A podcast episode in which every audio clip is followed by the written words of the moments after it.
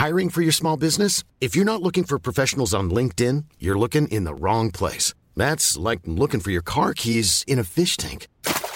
LinkedIn helps you hire professionals you can't find anywhere else, even those who aren't actively searching for a new job but might be open to the perfect role. In a given month, over 70% of LinkedIn users don't even visit other leading job sites. So start looking in the right place. With LinkedIn, you can hire professionals like a professional. Post your free job on linkedin.com/people slash people today.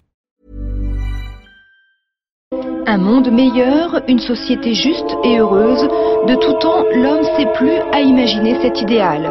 Un rêve, une chimère, non, plutôt une utopie. Et qu'est-ce que c'est qu'un utopiste? Un utopiste perçoit les choses autrement. Il a une conviction intérieure que les autres n'ont pas. Je me suis trouvé une mission dans la vie. Sauver le monde. Rien que ça. Le pouvoir produisant du bien. Un monde parfait. Soyez les bienvenus à bord d'Utopia. Utopia, c'est déjà le cinquième podcast de cette série sonore qui s'intéresse à nos contradictions. Nous, humanoïdes du 21e siècle, vous savez bien que nous sommes des êtres complexes, parfaitement imparfaits et remplis de contradictions. Je voulais vous remercier car vous êtes de plus en plus nombreux à nous suivre et à participer à, à ces émissions. Et puis comme à chaque fois, le podcast est produit avec nos amis de Future Brand, une agence de stratégie de marque et de design. Et chez Future Brand, ils sont convaincus du pouvoir des marques à influencer notre vision du monde. Et comme dirait l'oncle de Peter Parker, Ne l'oublie pas, un grand pouvoir implique de grandes responsabilités. C'est pourquoi ces mêmes marques ont le devoir de construire un futur positif, rêver aujourd'hui le monde de demain, construire des utopies qui pourraient devenir nos réalités, c'est tout le cœur de leur travail et de ces émissions. La nouvelle contradiction aujourd'hui porte sur l'être dans le paraître. Comment peut-on ressembler à tout le monde et en même temps à personne? Une dualité terrible à l'ère des nouvelles tribus où chaque look, chaque style est un marqueur social qui nous permet de nous faufiler euh, dans le monde dans lequel nous vivons. Et puis chaque étape est une véritable jungle, des codes vestimentaires du collège au port de la cravate et du tailleur au bureau, des conventions urbaines aux mondanités de la vie parisienne. Il faut arriver à être dans le cadre tout en marquant si possible notre différence. Euh, comment faire sinon pour exister dans ce flot d'individus? Comment euh, taper dans l'œil de son boss, de ses nouveaux amis ou de la personne que l'on drague en secret? Comment s'affirmer aujourd'hui à l'ère de l'hyper-personnalisation? C'est quelques-unes des questions seulement qu'on va aborder avec nos trois invités. Trois profils variés. Sophie Audoubert, bonjour Sophie. Bonjour. Professeur de lycée, euh, vous êtes au lycée Voltaire dans le 11e arrondissement C'est ça. Après avoir enseigné notamment euh, euh, dans des lycées, dans des collèges, au collège euh, Elsa Triolet en, en banlieue parisienne. Et non contente de corriger les copies de ces classes, vous prenez la plume pour écrire sur l'aventure du métier de professeur, pour Slate notamment. Oui. Et puis vous êtes aussi autrice et scénariste. C'est ça. Vous souhaitez peut-être révéler votre personnalité à travers un look, une coiffure, un style vestimentaire. Notre deuxième euh, invité pourrait bien vous intéresser. Bonjour Alexa Marentier. Bonsoir. Vous êtes personal shopper. Alors, je sais que c'est c'est peut-être un, un peu un, peu un raccourci de dire ça, euh, puisque euh, euh, sur le papier et d'après les émissions d'M6, c'est du relooking express pour clients en mal de personnalité peut-être qui ont trop de personnalité. Vous allez entendre que non, c'est un vrai métier euh, d'image qui est bien plus complexe et qui touche à, à ce qu'il y a de plus profond en nous. Euh, merci d'être venu dans l'émission. Merci de m'en savoir. Et puis il nous donnera l'angle de vue euh, des marques et des euh, tendances que l'on peut observer sur ces sujets de la personnalisation, de la différenciation. Bonjour Jérôme Lermenier, Bonsoir. managing director chez Future Brand, en partenariat donc euh, avec vous comme à chaque émission. Je crois que c'est une première pour vous. Absolument, je suis ravi. Et comme à chaque fois, on va commencer donc par une fiction qui nous projette dans le sujet. Chers invités, hors du casque obligatoire, retrouvons deux amis parisiens. Ah, te voilà. Regarde, regarde ça. Euh, il est 10 heures du matin, mec. Tu me fais venir pour me montrer une couverture de Cosmo? Regarde. Oui, bon, quoi, c'est... Oh, putain C'est toi Exactement. Oh, génial, mec, c'est la gloire, t'es en couve de Cosmo Tu te fous de ma gueule? Regarde le titre. Hipster, pourquoi ils se ressemblent tous Ça te fait rire? Hein? Euh, non. Mais, mec, t'es sur la couve de Cosmo Enfin, tu dois être flatté Flatté? D'être traité de hipster. Je suis pas un hipster, c'est pas parce que j'ai une barbe et que je refuse la société de consommation qu'il faut me cataloguer. Bordel Les mots ont un sens. T'es un hipster, toi? Ah bah non. Voilà. Et on se ressemble pas. Ah, carrément pas, toi t'es plus... euh, Et toi, moi euh, Voilà, c'est ce que je voulais dire. Donc, des mecs me prennent en photo dans la rue à mon insu. En racontant que je ressemble à n'importe quel connard qui porte une barbe et selon toi, je devrais être ravi. Ah ouais, vu sous cet angle... euh, Mais c'est pas un magazine de merde. Mais c'est pas le problème Tu sais quoi? C'est la société de consommation, ça. T'es obligé de te conformer à la règle. Putain, ils ont rien compris. Je refuse le diktat de la mode. Je porte ce que je trouve, point. J'ai une éthique, moi. Je refuse que des enfants chinois soient exploités. Jamais je porterai de Nike qui tue des enfants en Chine ou au Bangladesh.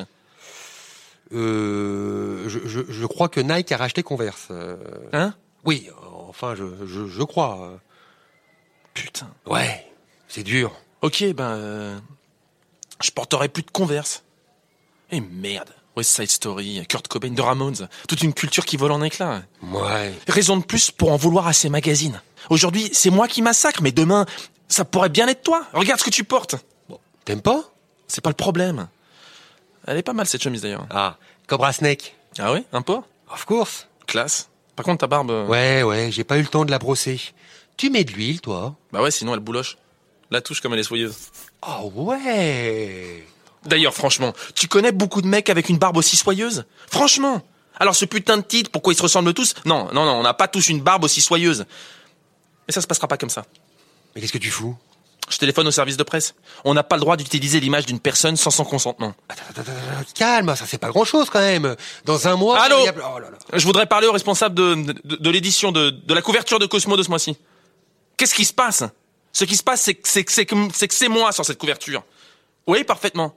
Vous m'avez volé cette image, vous m'avez volé cette photo, vous l'avez mise en couverture de votre torchon.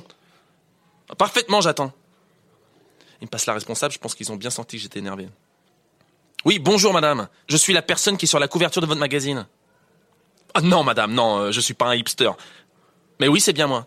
Et euh, merci, c'est pas le problème que je sois stylé ou pas. Le problème c'est D'accord, merci. Oh, oui oui, j'entretiens ma barbe, euh, jojoba et un peu d'huile de coco.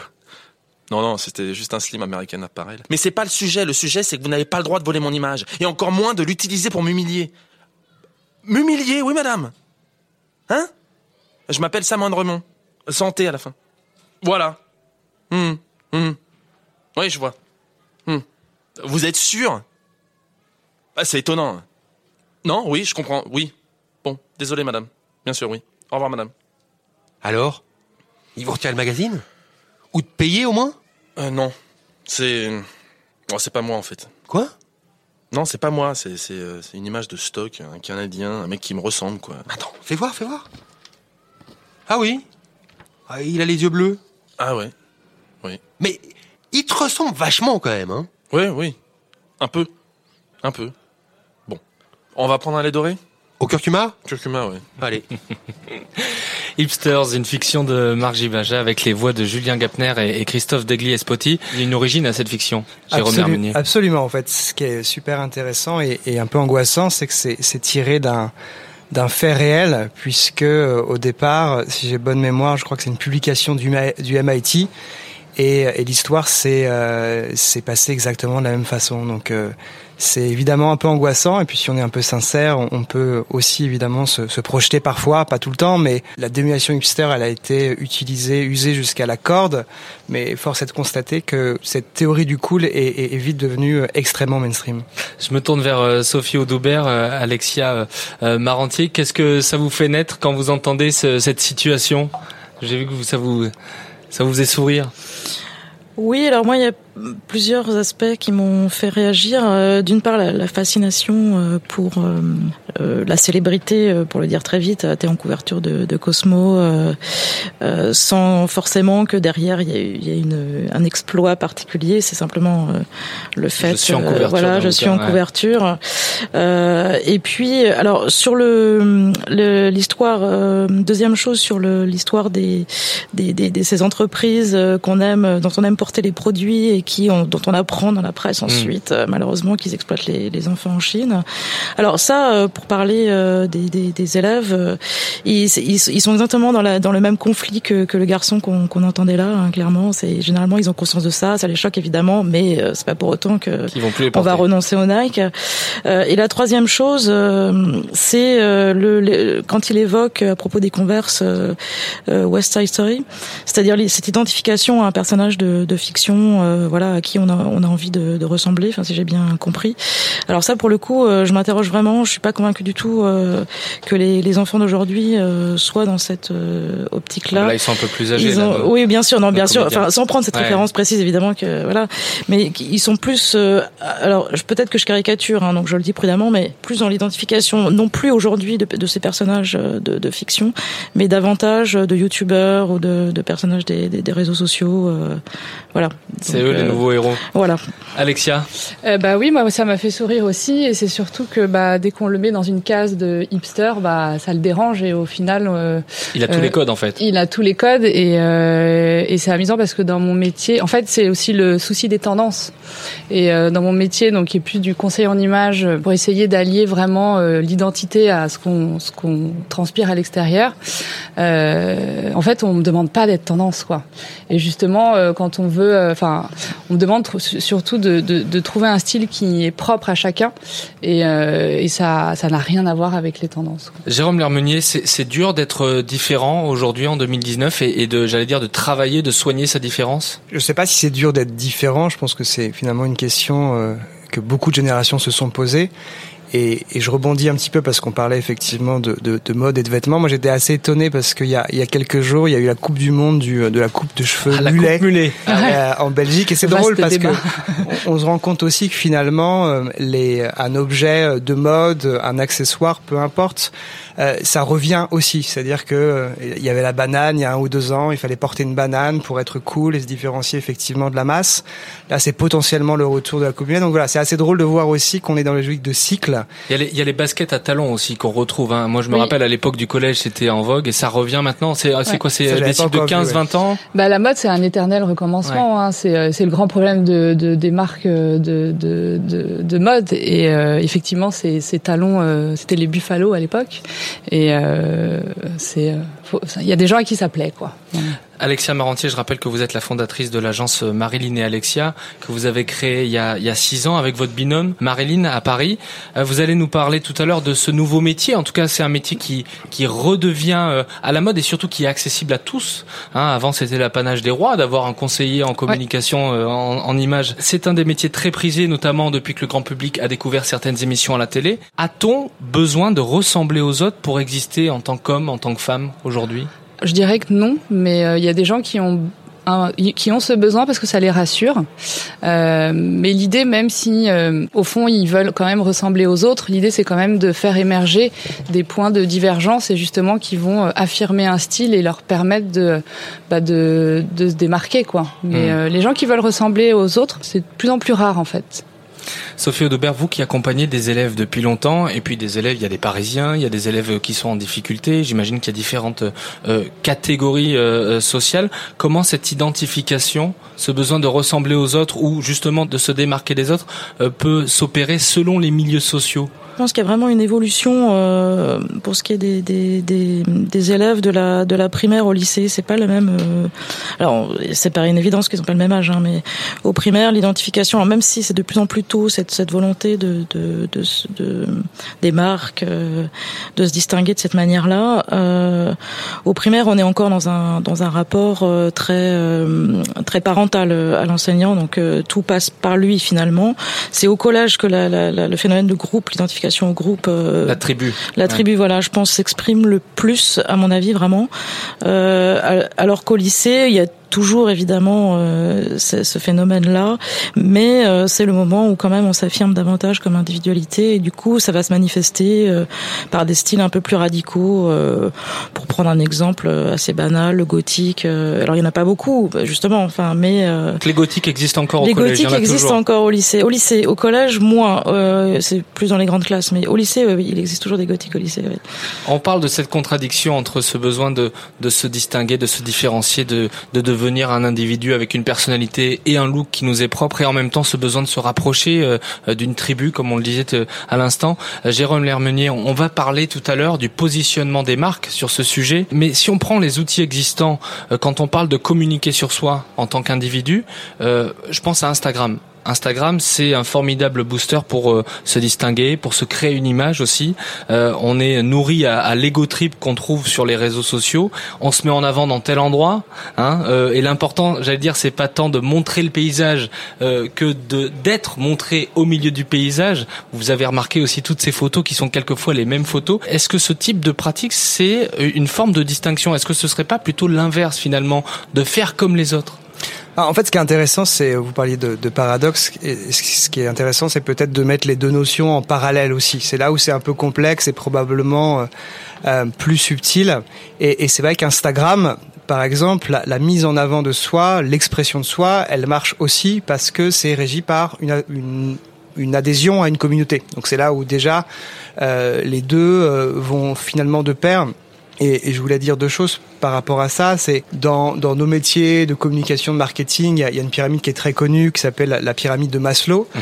et, et, ce qui est intéressant de voir, c'est que finalement, le, le besoin d'accomplissement de soi, c'est un besoin qui est supérieur au besoin d'appartenance. Mais en même temps, l'un ne va pas sans l'autre. C'est-à-dire qu'on peut pas, euh, on va dire, s'accomplir si on n'a pas à peu près la conviction de d'appartenir à un groupe, d'appartenir à une communauté. Donc, Donc le besoin d'appartenance vient avant. Absolument. Dans, dans il, temps, est, ouais. il, est, considéré comme un peu mmh. plus primaire. En fait. Une fois qu'il est acquis, on peut commencer à. Absolument. Donc ce qui est intéressant, c'est de voir que, que, tout ça, on va dire, s'entremêle ou euh, voire s'entrechoque un peu, un peu parfois. Et, je pense que c'est aussi ce qu'on peut constater. Euh, alors, on nous parle beaucoup des millennials, euh, les, la génération euh, Y ou Z, peu importe. Mais ce qui est sûr, c'est qu'on voit que eux aussi ont cette obsession de, de, concilier à la fois un sentiment euh, d'appartenance parce que euh, ils ont euh, intimement envie d'être de travailler pour un projet collectif en tout cas pour le bien commun et, et ils ont envie de, de, supporter une cause on le voit hein, il y a encore quelques jours il y a toutes ces manifestations euh, qui, qui, est portée par des collégiens des lycéens sur euh, on va dire sur le climat, sur le climat. donc c'est intéressant de voir ça. Et en même temps euh, ils sont aussi euh, assez euh, assez obsédés par eux-mêmes, par le fait de, de, progresser, par le fait de prendre du plaisir de manière assez instantanée. Donc là encore, on voit bien qu'on est sur deux notions bah, qui, par définition, vivent vivent ensemble de manière assez concrète. Sophie Audobert, donc je rappelle que vous êtes professeur, professeur de quoi? De lettres classiques. De lettres classiques. Et au collège, vous étiez professeur de français? Lettres classiques aussi. Ouais. Déjà lettres classiques. Ouais. Euh, c'est à mon sens l'un des métiers les plus importants au monde, puisque vous accompagnez les enfants euh, dans les différentes étapes de leur vie, dans leurs accomplissements aussi, hein, de leur première dent de lait jusqu'au bouton pré-ado.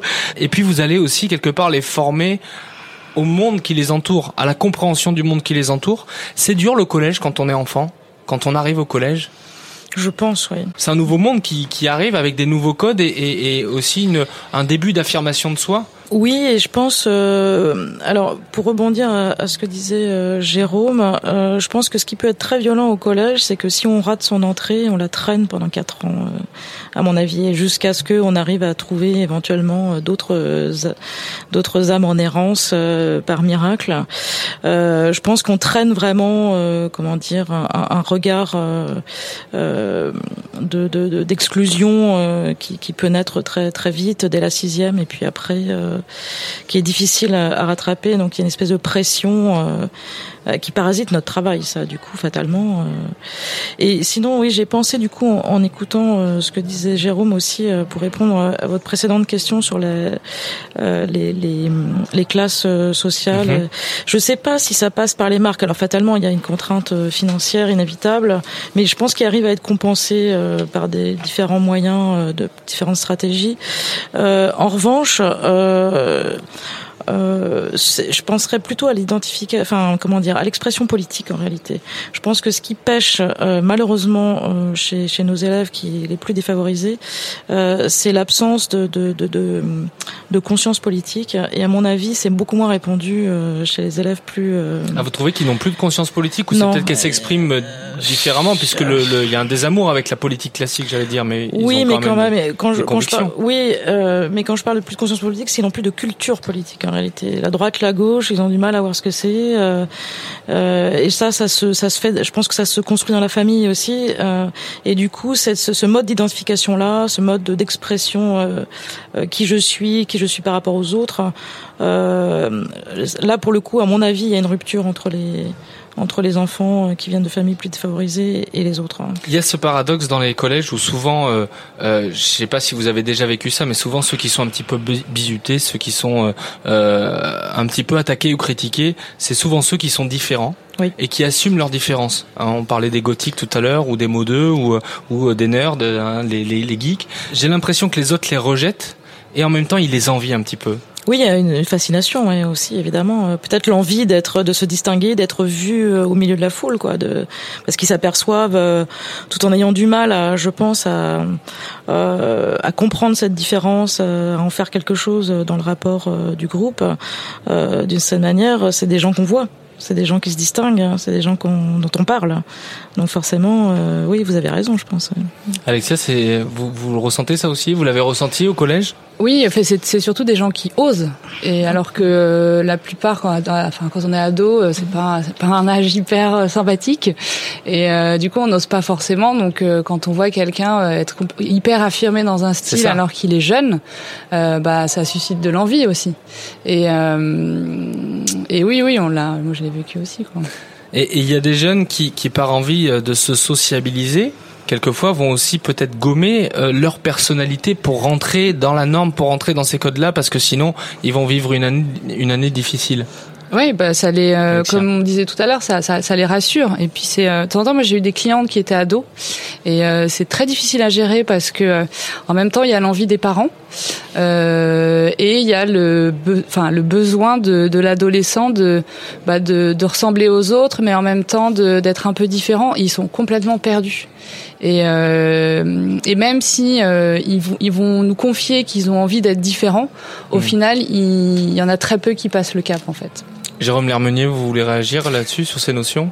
Alors moi je réagis de manière très affective parce que ma fille rentre au mmh. collège euh, euh, l'année prochaine. Donc, et, elle-même, pour aller euh, dans, dans, le sens de ce qu'on disait, elle, elle-même l'a clairement dit. Je pense que l'idée de la, de la rentrée, l'idée d'entrer effectivement dans ce monde et que ce soit pas tout de suite fluide, tout de suite facile, c'est une angoisse, quoi. C'est-à-dire que je pense, et je pense qu'elle sera pas dans une logique de se dire, je veux me démarquer à tout prix. En tout cas, les premiers jours, on sent qu'il y a une espèce de, de stress quand même assez, euh, assez réel. Donc, j'écoutais vos paroles avec évidemment beaucoup d'attention, peut-être pour trouver un début de clé pour pour septembre prochain. Mais oui, oui, on a tous, euh, on a tous ces souvenirs-là, euh, et, en tout cas, avec le recul, on se rend compte qu'il y a une extrême cruauté, et, c'est drôle parce que quand on le vit, on s'en rend pas forcément compte, et quand on devient adulte, on regarde tout ça, et, le fait de sortir un peu des normes, euh, sans forcément tomber dans des logiques qui soient, on va dire, extrêmes, mais le mm. fait de faire un pas de côté, c'est quelque chose qui est souvent extrêmement vite sanctionné. Sophie Audebert, vous prenez beaucoup de recul sur euh, euh, ce métier de professeur et aussi sur le rôle du, du collège, de l'école en général et sur euh, son évolution. Selon vous, est-ce que l'école doit être là pour faire ressortir notre individualité pour nous, j'allais dire, pour respecter notre individualité et nous, nous, nous confirmer là-dedans, ou faire de nous un bon citoyen finalement bien dans le rang, bien adapté pour ces problématiques futures, que ce soit au travail ou dans la vie étudiante? J'aurais pas la prétention euh, de donner une réponse définitive à cette question qui est essentielle évidemment. Alors tel que moi j'essaye de, de, pratiquer euh, mon métier et tel que bien de mes collègues le font aussi, en fait, c'est une question d'équilibre. Il s'agit de donner les codes pour permettre, comme vous le disiez tout à l'heure, euh, à ces jeunes euh, d'être dans ce monde et de, comprendre comment il fonctionne. Mais c'est aussi leur donner la possibilité de vivre autrement et, pourquoi pas euh, de, proposer même activement autre chose. Donc c'est à la fois leur donner, essayer en tout cas de leur donner, enfin, leur montrer le monde tel qu'il est mais aussi de leur apprendre à le questionner. C'est les, les, hmm. deux qu'on essaie de faire, en fait, ce qui n'est pas évident. L'une des principales critiques euh, du système éducatif, c'est euh, quand on parle d'individualité et de personnalité, euh, puisque ça rejoint le thème, c'est quelquefois que l'école ne tient pas compte toujours de la personnalité d'un élève, même s'il n'est pas doué dans certaines matières, il est peut-être doué dans, plein d'autres. Et, dans le système scolaire classique, l'école n'est pas toujours là au rendez-vous.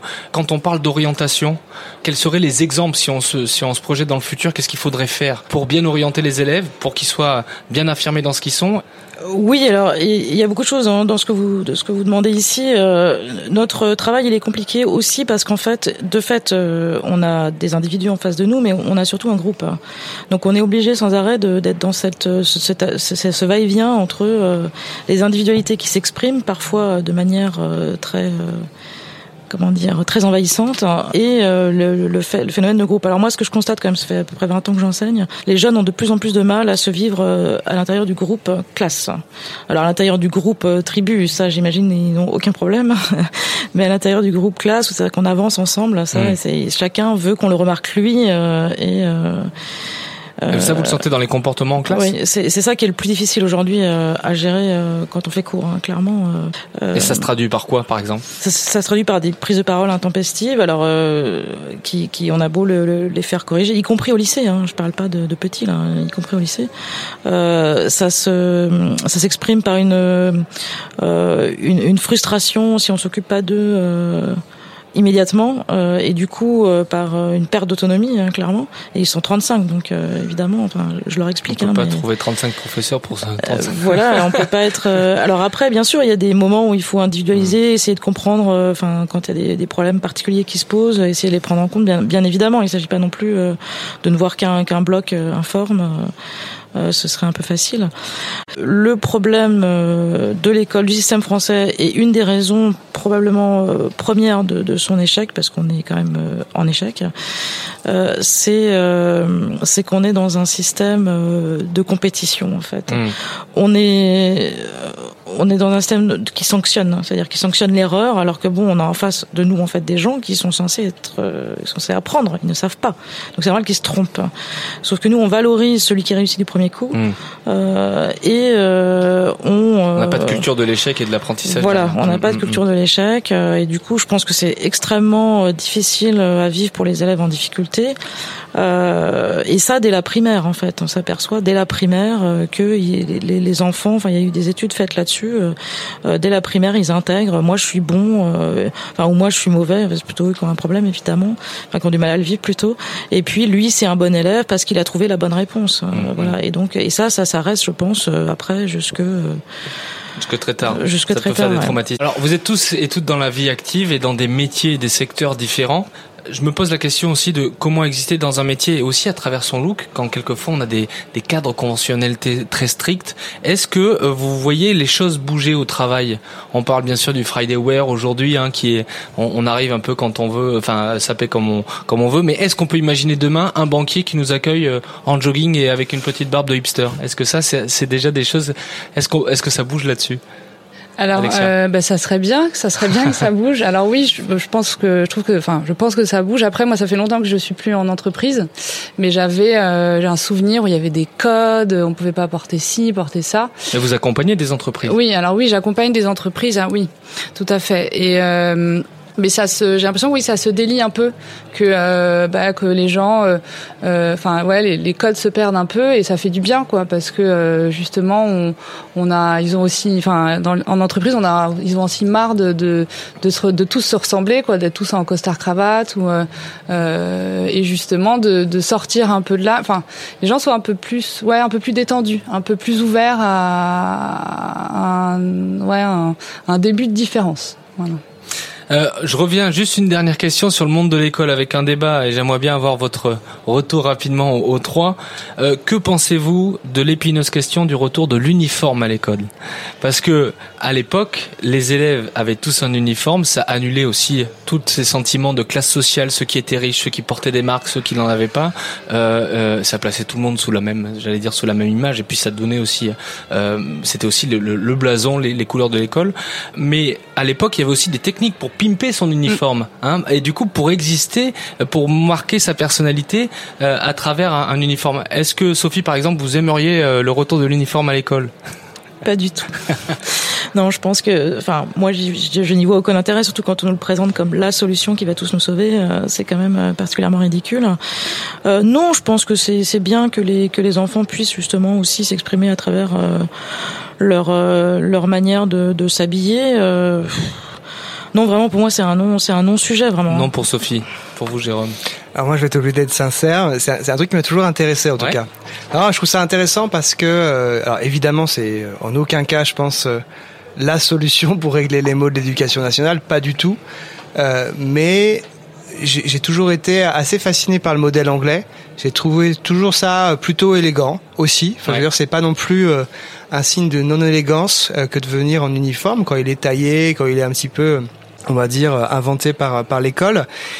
Et c'est vrai que j'ai l'impression que ça, que ça dépolarise le débat aussi. C'est-à-dire que oui, évidemment, euh, euh, qu'il faut laisser des moyens euh, d'expression, mais vous le rappeliez, je pense qu'il y a mille façons de le faire derrière, en personnalisant effectivement un sac ou un vêtement. Euh, mais c'est surtout qu'aujourd'hui, ça devient un tel euh, marqueur, on va dire, de, de, de classe sociale que je, je trouve que ça permettrait en tout cas de remettre euh, les choses euh, de manière euh, Égalitaire. un, un tout petit peu plus égalitaire. Alexia. Alors moi, pour l'avoir vécu euh, quand j'étais jeune, euh, bah c'est non. non, en fait, c'est alors, alors, dans un pour un groupe, oui, c'est bien parce que ça unifie les gens et du coup les gens se, enfin il y a pas de, ouais, c'est il y a plus dans un- une question d'unité, oui, c'est bien, mais en tant qu'individu, c'est c'est compliqué. Vous imaginez de mettre tous les jours la même chose Il reste des cheveux. Tous les jours. Il reste Hein les cheveux, il reste encore plein Oui, de mais c'est euh, c'est euh, bon, moi je sais que quand j'étais euh, quand j'étais ado, ça m'a vachement euh, brimé quoi. ouais. Et euh, parce qu'on n'avait pas on avait même pas le droit euh, de pimper la tenue avec un petit Ah oui. ou- non non, c'était assez strict. Mais euh, après ça dépend de chacun. Moi je voilà, c'est de porter tous les jours la même chose. Elle a vécu la situation, Voilà, mais c'est en ça. tout cas, ça fait Ouais. débat. On, comment peut-on ressembler à tout le monde et en même temps à personne? Les grands contrôleurs nous répondent au micro de Frédéric Horry. Déjà, on est dans un monde où le regard des autres est omniprésent. Je déteste l'idée de ressembler à tout le monde et Paris me donne cette impression qu'il y a une espèce de foule immense et on est tous des anonymes. Et je déteste qu'on dise, bah, en fait, t'es au milieu de cette fourmilière. Enfin, c'est quelque chose qui me fait peur. Quelqu'un qui veut se fondre dans la masse, c'est pas quelqu'un qui est comme tout le monde. Moi, je pars du principe que chaque individu est unique. Et après, on a une personnalité, même si on essaye de la cacher dans la façon de s'habiller, dans la façon de se comporter, etc. Même si on essaye justement de se dire je suis anti-système, c'est que quelque part on veut se faire percevoir comme quelqu'un anti-système. On se force tous un peu à être euh, dans l'originalité, mais du coup, à vouloir faire ça, bah, t'es plus du tout original. Parce que tout le monde veut être original, tout le monde veut se démarquer d'une façon ou d'une autre. On a beau vouloir être original, il y en aura toujours qui seront pareils que nous. Par exemple, on veut imiter quelqu'un en, en regardant les mêmes choses que la personne c'est aussi une manière de se cultiver et de se nourrir pour pouvoir renvoyer euh, sa propre personnalité et son propre goût euh, sur quelque chose. Tu te confrontes face à toi-même et tu te dis finalement, bah, je suis un parmi tant d'autres. Et puis, c'est impossible d'accepter cette idée. Hein. En tout cas, moi, j'arrive pas à le- à supporter cette idée-là. Il faut être ce qu'on est, ce qu'on a envie, et pas forcément se dire il faut absolument que je sois original par rapport à ça. Ce sujet-là, je- j'ai un peu de mal à en parler parce que tout le monde a envie d'être différent, d'être la personne unique qui a ce talent ou cette réflexion. C'est cette chose en fait qui fait qu'on est différent, mais au final, on veut être quand même dans un tout. Être dans un tout. Merci à, vous qui nous avez répondu. Euh, Je retiens notamment la, la notion d'originalité. C'est peine perdue d'être, euh, de vouloir être original à tout prix finalement. Je vais juste rebondir là-dessus aussi parce qu'en fait, euh, c'est marrant parce que c'est pas forcément être original de de pas euh, enfin d'avoir sa propre identité en fait. On peut avoir son identité sans avoir euh, du fluo partout, euh, enfin sans qu'on nous remarque de loin. Et, et en fait, l'idée c'est vraiment de trouver de de mettre en accord sa personnalité avec son look. Et euh, ça peut passer par quelque chose d'original, mais ça peut passer par quelque chose de beaucoup plus euh, fondu dans le décor, quoi. Alexia Marentier, cofondatrice de Alexia et Marilyn. Parlez-moi de votre métier. Il y a quelques siècles, je le disais, c'était les rois et les reines qui pouvaient se permettre euh, le luxe d'avoir un conseiller en communication visuelle. Aujourd'hui, c'est tout le monde qui peut se faire conseiller sur son look, sur sa façon d'exprimer visuellement sa personnalité. Quels sont les profils de vos clients? Si on doit un petit peu euh, catégoriser, on le fait toujours dans notre société, et qu'est-ce qu'ils viennent chercher comme conseil spécifiquement? Alors en fait, il... au niveau, ouais, il y a un peu de tout en fait, parce que euh, nous, notre, c'est vrai que notre objectif à l'époque, quand on a créé l'agence, c'était de rendre ce métier vraiment euh, hyper accessible, hyper abordable, ne serait-ce qu'en termes d'approche. euh, et de prix aussi. Et euh, et on enfin il y a comme il y a ce, cette volonté vraiment de enfin je me répète hein, mais de trouver vraiment euh, sa personnalité. Et euh, on nous dit souvent bah voilà moi je suis quelqu'un d'hyper rigolote je suis je suis dynamique je suis ci je suis ça et ça se voit pas dans mon look Euh, et aujourd'hui, avoir un bon look, c'est pas, c'est tout sauf superficiel en fait. Et les gens s'en rendent de plus en plus compte. Et les gens aussi se rendent compte du pouvoir du vêtement et que euh, de, enfin, euh, pouvoir donner une image, une bonne image à travers un vêtement, euh, c'est hyper puissant parce que c'est ce qu'on voit en premier. Après, bien évidemment, il y a la personnalité, mais le, on peut pas s'empêcher de, de poser un avis sur sur sur la tenue de quelqu'un. Mhm. Et qu'on ait un style ou qu'on n'ait pas de style, c'est un choix en fait. Comment vous travaillez de façon très concrète? Comment vous les accompagnez? Ça passe par quoi? Ah, ça passe par plein de choses. Ça passe Il y a un par questionnaire à la ouais, base alors sur, en euh, fait, c'est un métier où on pose beaucoup de questions parce que les gens on les connaît pas. Donc euh, il y a une première phase de découverte. Après, on va étudier bah, les couleurs. En fait, c'est un métier, on dirait pas comme ça, mais c'est un métier qui est très technique. Euh, par, euh, ça passe par les bonnes couleurs. Il y a beaucoup d'illusions d'optique. Euh, donc, on va euh, aussi- étudier la morphologie parce que Mm. tout part du corps. Il y a euh, tel, enfin, c'est le vêtement qui. Il y a certaines formes qui ne voilà, vont pas à certaines exactement. morphologies. Donc, il y a les il y a le corps, il y a donc la silhouette, il y a aussi euh, il y a une partie shopping, on va emmener les, les Donc gens ça, c'est le côté en peur. Voilà, c'est ça. Mais après on est vraiment plus dans le conseil en image parce que c'est vraiment un, un conseil euh, De fond en comble. voilà, de, Ouais. de A à Z où c'est un- il y a un il y a un vrai accompagnement, c'est vraiment euh, tout ce qui est personal shopping, relooking, c'est plus dans l'instant T. Alors que là il y a un vrai travail de fond. Euh, il y a un côté très psychologique aussi dans ce métier-là. Donc après voilà, on peut aussi faire un trick dressing euh, et ça c'est vraiment génial parce qu'on apprend à mieux consommer aussi. Donc euh, ça aussi c'est bien. Et, euh, et alors qu'en boutique aussi, il y a le, le côté on va rassurer les gens parce qu'aujourd'hui on est un peu, bah, on parlait des marques tout à l'heure, on a on a des marques mais de, dans, dans tous les sens. On rentre dans des boutiques, il y a un nombre de vêtements, c'est juste euh, ça juste ça donne juste envie de ressortir. Donc on est là vraiment pour les accompagner et les euh, et les conseiller et les rassurer. Peut-être qu'ils achètent moins de vêtements, mais des ça. vêtements qui vont être à coup- euh, qui vont porter à qui coup vont sûr. porter parce que du coup en fait l'idée aussi c'est d'apprendre des choses sur soi Mm. et de se dire bah voilà ça c'est ma morphologie ça c'est les couleurs qui me vont bien. Donc du coup je sais qu'en boutique bah ça et ça c'est bien pour moi. Et ça par contre je vais peut-être un peu oublier. Et ça passe aussi bah, par la coiffure par le maquillage. Euh, c'est essentiellement ça ouais. Eh, Est-ce qu'on ose être différent aujourd'hui? Euh, Est-ce que euh, les gens qui viennent vous voir vous demandent aussi de proposer, qui, enfin, d'affirmer leur, leur, leur différence ou leur personnalité Parce que je me dis que ceux qui sont vraiment différents dans la vie, ils n'ont pas besoin d'aller voir un personal shopper ou d'aller voir un, ces métiers de conseiller en image. Non, effectivement, et, euh, effectivement, ils nous demandent en fait de les, de, euh, ouais, de, de, de leur montrer comment être différent à travers, euh, à travers leur look, quoi, à travers leur image. Alors il y a la, il y a la fameuse mode du cool, hein, vous savez ce qui est tendance. Mm. Euh, ça, ça n'a pas grand-chose à voir avec notre individualité. Euh, non, bah non, non, non. C'est euh... puis dès qu'il y a le mot tendance, ça, moi, ça me passe au-dessus. Voilà. Est-ce que vous considérez votre client comme euh, un individu unique? Euh, parce que j'ai pu voir, c'est le ressenti que j'ai eu quand j'ai vu certaines émissions sur M6 avec la fameuse Christina, Mm. euh, que elle voulait donner un look à quelqu'un qui en avait un complètement différent pour le révéler, pour qu'il soit mieux, mais euh, en lui disant ça, ça va t'aller. Mais j'avais l'impression que le type était euh, ou la ou la l'homme ou la femme était complètement désarçonné de ce changement parce que c'est quelquefois des changements assez radicaux. Et je me dis mais 15 jours après, je suis certain qu'il a retrouvé son vieux euh, t-shirt informel et son son baggy. Où est la limite entre vouloir façonner un individu en lui disant ça, ça va lui aller, mais c'est selon mon point de vue, et respecter l'individu Bah en fait, ouais, vous avez raison. Quoi. Enfin, quand on voit les émissions, c'est de la télé aussi, donc euh, il y a, un- il faut qu'il y ait un avant-après assez euh, assez fort, euh, et ça peut être assez violent. Et, euh, et au contraire, c'est euh, euh, l'idée du, du métier de conseiller en image.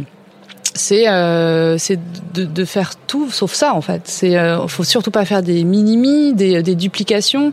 Et c'est pour ça que c'est ce que vous disiez, chaque être est unique et on l'entendait tout à l'heure dans les témoignages. C'est que chacun est unique, donc euh, il y aura jamais le même conseiller en image pour euh, tel ou tel client. Est-ce qu'il y a certaines personnes qui sont venues vous voir après un changement, une évolution pour vous remercier et qui ont pris conscience euh, Ouais. euh, de ce qu'elles étaient beaucoup plus Ouais, ouais, ouais. Il y a des. euh, bah, c'est un métier aussi. C'est c'est pour ça que c'est très humain. C'est que il y a un côté un peu psychologie du vêtement et euh, et le, le, le bien-être passe aussi par l'image. Et à partir du moment où on trouve bah, cet accord, on a enfin trouvé cet accord entre ce qu'on est au fond de soi-même, donc sa personnalité, et ce qu'on dégage. Bah, il y a un regain de confiance et euh, bah du coup on est bien dans ses baskets quoi. Et euh, et c'est vrai que oui, y a, bah, la plupart des clientes reviennent après avec des mots, enfin qui qui font, enfin qui sont, c'est un bonheur quoi. Ça c'est la récompense. Ah ouais, de lire que quelqu'un a soit trouvé un boulot, soit trouvé un copain, ou ou ou ouais, ou enfin tout simplement se sent mieux dans ses dans ses baskets grâce grâce à l'image. C'est alors vous m'aviez dit en préparant cette émission que certaines personnes viennent vous voir parce qu'elles ont besoin de changement, et quelquefois d'un changement un peu trop radical parce qu'elles sont dans dans un état de nervosité, hein, quelquefois mm. parce que euh, après une rupture souvent hein, ça mm. arrive. Oui. Euh, et là le risque c'est de de, de de de changer trop radicalement. C'est ça, c'est pour ça qu'on pose des questions. C'est-à-dire qu'une cliente qui a les cheveux euh, très très longs et qui me dit ouais moi je veux tout raser, je vais essayer de de comprendre ce qu'il y a derrière. euh, et souvent les gens c'est marrant parce qu'ils disent oui moi je veux un changement radical, je suis prête etc. Et en fait quand on les met bah, face face à face à leurs décisions, face à leur envie, bah elles prennent un pas de, enfin elles font un pas en arrière et du coup ça ça devient un peu plus compliqué. Et c'est pour ça qu'il euh, faut les accompagner petit à petit. Et c'est pour ça que c'est un métier où il y a plein d'étapes euh, pour arriver à la, une finalité. La finalité en fait c'est quoi? C'est un amoncellement de plein de choses qui vont créer un, un ensemble harmonieux en fait et qui, qui leur correspond. Parce que l'idée c'est que quand elles se voient dans un miroir, elles se reconnaissent. Et ça c'est hyper important. Mmh. Sophie Audoubert, Jérôme Lermenier, quand vous euh, entendez le, témoignage d'Alexia sur son métier, euh, est-ce que c'est une tendance lourde hein, qui s'affirme cette euh, cette, cette personnalisation de l'image et puis il y a aussi un peu de la psychologie et est-ce que c'est mm. quelque chose qu'est-ce que ça dit de notre société? Ah, en tout cas, pour, pour faire le parallèle avec les marques, c'est clair que les marques ont, ont bien compris que euh, l'idée même de la personnalisation, personnaliser un service ou un produit, c'est évidemment quelque chose qui coche pas mal de cases aujourd'hui. Donc la data, euh, le digital le permet aussi euh, beaucoup. Et, et c'est vrai qu'il y a beaucoup beaucoup de marques qui se sont engouffrées là-dedans. Nous, on observe avec beaucoup d'attention le, le, secteur de la beauté, par exemple. Et c'est assez dingue de voir la façon dont les marques sont capables aujourd'hui euh, de fabriquer sur mesure un rituel, un diagnostic ultra précis euh, d'une peau, euh, par exemple. Donc voilà, tout ça est aussi fait dans une logique. une logique de vente, puisqu'il s'agit à la marque de mieux connecter avec ses consommateurs et de vendre une expérience qui soit adéquate. Mais après, là où il faut aussi s'interroger, c'est est-ce que la personnalisation dont on parle, elle est si euh, aboutie euh, que ça. Donc la beauté c'est intéressant parce qu'on peut aller très loin effectivement dans un diagnostic. Après aujourd'hui on confond euh, un peu personnalisation et individualisation et c'est et c'est assez et c'est assez différent finalement. Et, et, et c'est vrai que parfois on a l'impression que une marque ou un service s'adresse à nous de manière extrêmement fine et, et finalement, c'est pas le cas. Et, et Netflix, c'est euh, c'est un exemple assez parfait pour ça. C'est-à-dire que finalement, euh, on est plutôt, euh, on va dire. associé à un groupe ou à des comportements, donc on est plutôt finalement catégorisé euh, qu'individualisé dans mhm. le rapport qu'on va entretenir euh, au service ou, à la marque. Ils nous mettent dans des cas, c'est pas très responsable hein, quand on parle de, de, marque. Je pense que c'est un pas, je pense que tout ça structure aussi, mais euh, je pense qu'il faut avoir euh, euh, nous proposer. assez honnête avec ça. Et, et, je pense qu'au final même en tant que consommateur on le sait un peu. On se doute bien que la recommandation de Netflix elle n'est pas uniquement centrée sur sur soi mais mais qui font des parallèles avec l'algorithme à calculer effectivement et faire des rapprochements Sophie Audobert, sur, euh, sur le, le métier d'Alexia et sur ce que ça dit de notre société, de notre besoin peut-être. Euh, euh, comment, qu'est-ce que ça vous fait, qu'est-ce que ça fait naître en vous? Alors j'ai trouvé ça vraiment très intéressant hein, ce qu'elle a décrit de, de son activité euh, ici. Alors après, est-ce que c'est si nouveau? Euh, J'étais en train de me dire finalement, à non, mon ce avis, qui est nouveau, c'est que c'est elle aurait pu travailler à la cour de Louis XIV. Mmh, c'est ça. ouais. Euh, alors qu'est-ce que ça dit de notre société? Bon, le rapport à l'image, on en parle beaucoup, c'est un peu une tarte à la crème aujourd'hui, mais quand même qui me semble bien réel. Et justement, ce que je trouve intéressant euh, dans ce que Alexia décrivait, c'est que c'est ce travail pour euh, aider l'autre à trouver le bon regard finalement, parce que là, on est un peu envahi par les, c'est ce que disait aussi là, ce, les témoignages que vous avez passés tout à l'heure, qu'on est dans une société où soumis sans cesse au regard, ce qui est vrai évidemment, et c'est amplifié par les réseaux sociaux, ça a toujours été le cas bien entendu, mais là c'est amplifié de manière complètement exponentielle.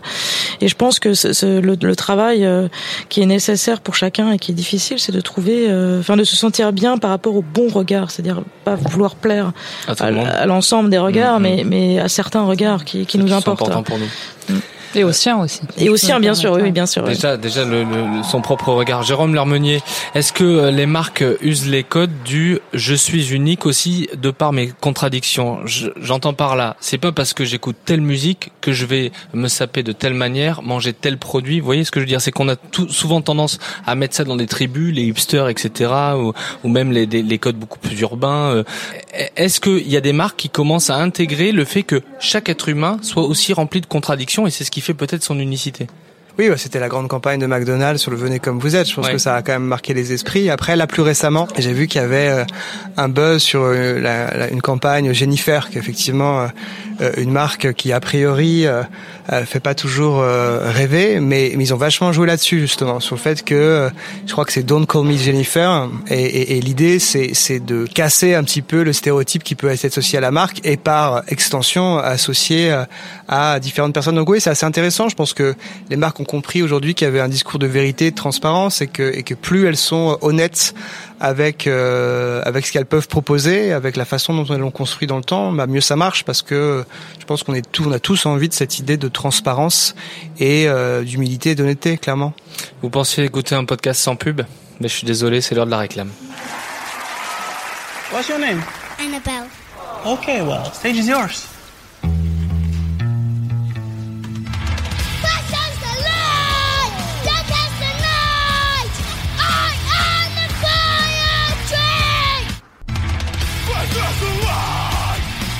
Citroën C4 Cactus édition One Ton. Elle plaît à ceux qui n'aiment pas plaire à tout le monde. J'ai choisi ce- cette pub de Citroën parce qu'elle révèle aussi euh, une chose, c'est aujourd'hui on peut euh, proposer des voitures ou des produits à ceux qui veulent vraiment se distinguer, être unique. Là c'est euh, être là finalement, on l'attend pas, hein, cette petite fille qui arrive devant, je sais pas si vous vous rappelez de cette pub, hein, c'est devant un télécrochet type Nouvelle Star, la petite fille elle arrive, on dirait un petit ange et d'un coup elle se met à chanter du, du hardcore. Euh, euh, Il y a des marques qui, euh, qui, euh, qui vraiment s'adressent à ce type de clients?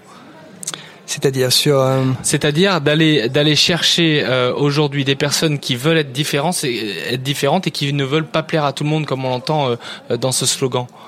Bah, il y a beaucoup de marques qui se construisent sur des ruptures, en fait, sur les principes de rupture. Donc, euh, ce qui est, euh, ce qui est intéressant, c'est de voir comment ça évolue dans le temps. Ça veut dire qu'on peut prendre l'exemple d'Apple qui arrive en disant qu'il va vous libérer de la machine, rendre, rendre l'expérience super fluide. Est-ce que c'est encore euh, si euh, rupturiste que ça? Probablement pas. On peut prendre euh, différents exemples. Euh, je pense à une marque comme Michel Augustin dans l'alimentaire, qui est Mhm. arrivée effectivement avec un ton de voix. Enfin, on était tous euh, assez attirés par ça. On, on voyait des marques euh, arriver des, des de, de, de l'Angleterre comme Innocent. Enfin voilà, toutes ces marques qui tout d'un coup ont commencé à nous parler, ont commencé à se comporter de manière beaucoup plus décomplexée, moins Ouais. industrielle. Ça plaît.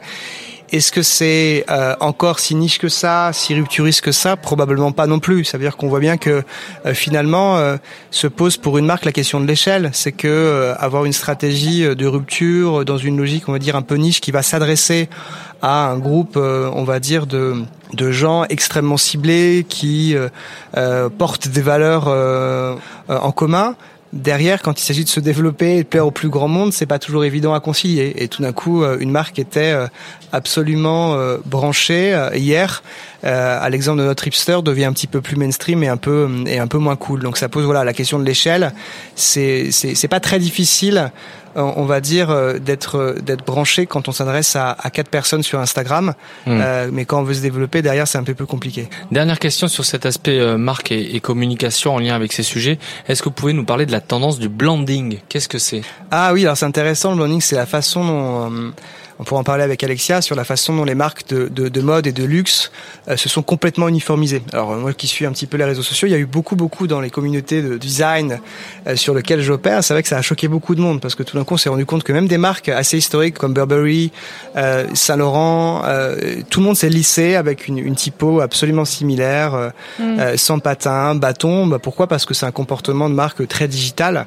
Et, et, Ah, attendez, attendez, je comprends pas. Pour ceux qui, qui découvrent, qui sont pas des experts de la communication, euh, reprenez un petit Bah, ça peu. permet, ça permet à la marque d'être absolument lisible sur plein de petits formats, euh, sur plein d'écrans, et puis euh, ça permet d'être parfaitement responsive.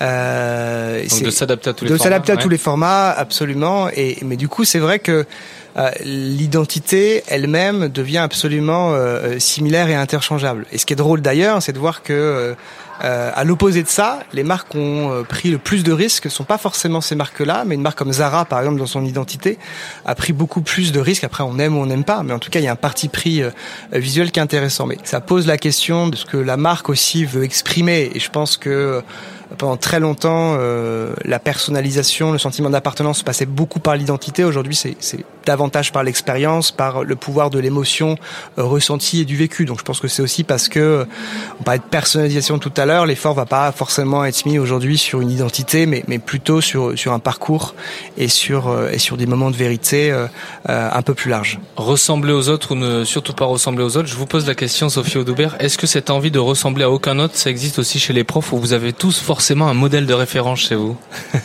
Quand on fait ce métier-là La question piège. Euh... Est-ce qu'on essaye de se distinguer aussi dans sa manière d'être, de d'enseigner quand on est prof. Est-ce qu'il y a une, je vais pas dire une, compétition, mais euh, là aussi des des, des, des, des, différentes identités dans un Ouh. quand vous vous retrouvez euh, en salle de en salle de, de prof à, entre midi et deux Oui, sans doute, euh, sans doute. Forcément, on est un, un groupe nous aussi, hein, euh, bien sûr, avec avec nos, nos, codes, nos, nos, identifications. Mais cela dit, bon, j'aurais tendance à, à botter en touche un peu pour reprendre ce que disait Alexia tout à l'heure. je pense que la clé, c'est plutôt de, de, chercher à être euh, le prof qui, qui, correspond à notre identité en fait. C'est ça la vraie recherche en réalité. C'est partir de soi pour euh, voilà. pour ensuite euh, soit avoir un look, soit faire le métier qu'on aime. Euh, finalement, après avoir échangé le sujet, alors on est on est parti dans des dans des chemins très très variés, mais c'est aussi la richesse de, de cette émission. Est-ce qu'on peut ressembler à tout le monde et à personne quand on reprend le, le thème de l'émission? De manière instantanée, j'avais pensé à l'art en fait. Je m'étais dit, mais tiens, finalement, quel est l'objet qui pourrait absolument euh, ressembler à, à, personne et en même temps euh, plaire à, à, à, tout le monde? Et, et, je pense que c'est un peu la dynamique de l'art. C'est finalement quand on prend un tableau comme la Joconde, ça, ça, oui, ça, ça. ça, plaît à peu près à, tout le monde. En tout cas, on peut pas dire que le tableau est pas universel et en même temps, c'est très, c'est très singulier. Donc, je trouve que l'art et, et, et c'est intéressant par rapport à ce qu'on disait tout à l'heure sur sur la mode ou même par rapport à l'éducation je pense qu'on voit bien aussi quand on va au bout de soi-même, on arrive à trouver peut-être un, début d'universalité. Et, je trouvais que le geste artistique était euh, un, super exemple par rapport à ça sur ce questionnement qu'on a les uns les autres euh, à tout âge finalement sur euh, le, ce besoin de, de, de, de ressembler à d'autres pour trouver une tribu et en même temps de se, de se trouver en tant qu'individu. Euh, Est-ce que vous auriez un ou deux conseils pratiques à nous donner Alexia pour vivre ça de façon détendue? Il y a une question qu'on me pose souvent c'est euh, bah, demain qu'est-ce que je vais mettre quoi? Et au lieu de se poser cette question, c'est déjà. Regarde le temps qu'il fait, non? Déjà. en ce moment, c'est un peu bipolaire, donc c'est un peu compliqué. donc prends un pull le matin et après mets un t-shirt en dessous. Mais euh, mais du coup, au lieu de se poser cette question-là, c'est euh, c'est plutôt c'est quelle est l'image que j'ai envie de dégager? C'est euh, bah demain, euh, si vous avez un je sais pas un entretien hyper important, vous avez besoin d'être plus sérieux, plus machin ou plus je sais pas quoi. Euh, si vous avez un mariage, est-ce que j'ai envie d'être plus féminine, plus moderne, plus voilà. Donc au lieu de se demander qu'est-ce que je vais mettre, c'est plutôt quelle est l'image que j'ai envie de dégager. Et euh, et après dans les, dans enfin c'est ce que vous disiez tout à l'heure par rapport à l'art et dans les vêtements, c'est pareil. Il y a des vêtements qui plaisent à tout le monde. Donc ça peut être une bonne base pour se créer un style. Et, euh, et en plus, ce sont des vêtements qu'on va garder d'une saison à une autre, donc on, on protège la planète. Donc c'est plutôt pas mal. Et après, on peut se rajouter des petites touches euh, un peu plus, euh, un peu plus dans l'air du temps, quoi. Sophie Audobert, euh, pareil sur ces questionnements que peuvent avoir les jeunes justement, euh, cette dualité. Qu'est-ce que vous aimeriez leur dire s'il y avait un ou deux conseils pratiques? Ah, des conseils pratiques. je suis pas très douée pour les conseils pratiques, mais je vais, je vais, je vais proposer une réponse de, de littéraire en fait. Euh, pour moi, cette question-là, euh, c'est la même qui se pose par rapport au langage en fait. On a, on est tous contraints par le, le, langage qui appartient à tous, et pourtant, on a des écrivains qui écrivent des, des œuvres exceptionnelles avec ces mots-là. Merci à, à tous, à toutes d'avoir participé euh, à ce débat sur cette nouvelle contradiction. Donc peut-on ressembler à tout le monde et à personne? J'espère que ça vous a permis de, de, vous forger aussi, vous, votre opinion euh, libre et curieuse sur ces sujets. Merci à nos trois invités. Sophie Audobert, merci beaucoup Sophie. Merci à vous. Alexia Marantier, merci. merci. Donc on peut vous retrouver euh, et, et, vos conseils et Marilyn sur quel site? Alors c'est marilynalexia.com et on a même un blog, on donne plein de, plein de conseils et euh, sur notre compte Instagram aussi en story, euh, on donne des conseils euh, vraiment assez souvent. Parfait. Merci Jérôme Lermenier, merci pour cette première donc chez Future Brand. Merci également à, Félix Paturange qui a réalisé cette émission et un grand merci à Charles Ferry et Fred Horry pour la préparation de ce podcast. Je vous dis à très très vite pour un nouveau numéro d'Utopia.